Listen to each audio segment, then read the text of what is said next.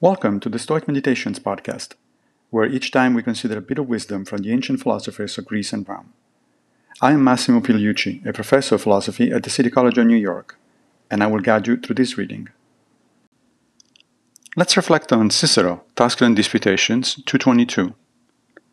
Zeno of Elea will occur to him, who suffered everything rather than betray his confederates in the design of putting an end to the tyranny. But we, if we have the toothache, or a pain in the foot, or if the body be anyways affected, cannot bear it. Zeno of Elea was a pre Socratic philosopher, famous for the study of logical paradoxes, like that of Achilles and the tortoise.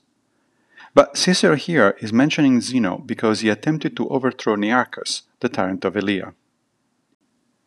Zeno was arrested and tortured. He was asked under torture to reveal the names of his friends and co conspirators. He refused, but told Nearchus that he did have a secret to reveal to him. Nearchus came closer, and Zeno bit his ear. As the commentator Valerius Maximus puts it, Zeno did not let go until he lost his life and the tyrant lost that part of his body. The point Cicero is making is that when we complain because we are importuned by little things, like a toothache, we should remember what fellow human beings like Zeno were willing to go through and bear our discomforts with a bit more dignity. Thank you for joining me for another Stoic meditation.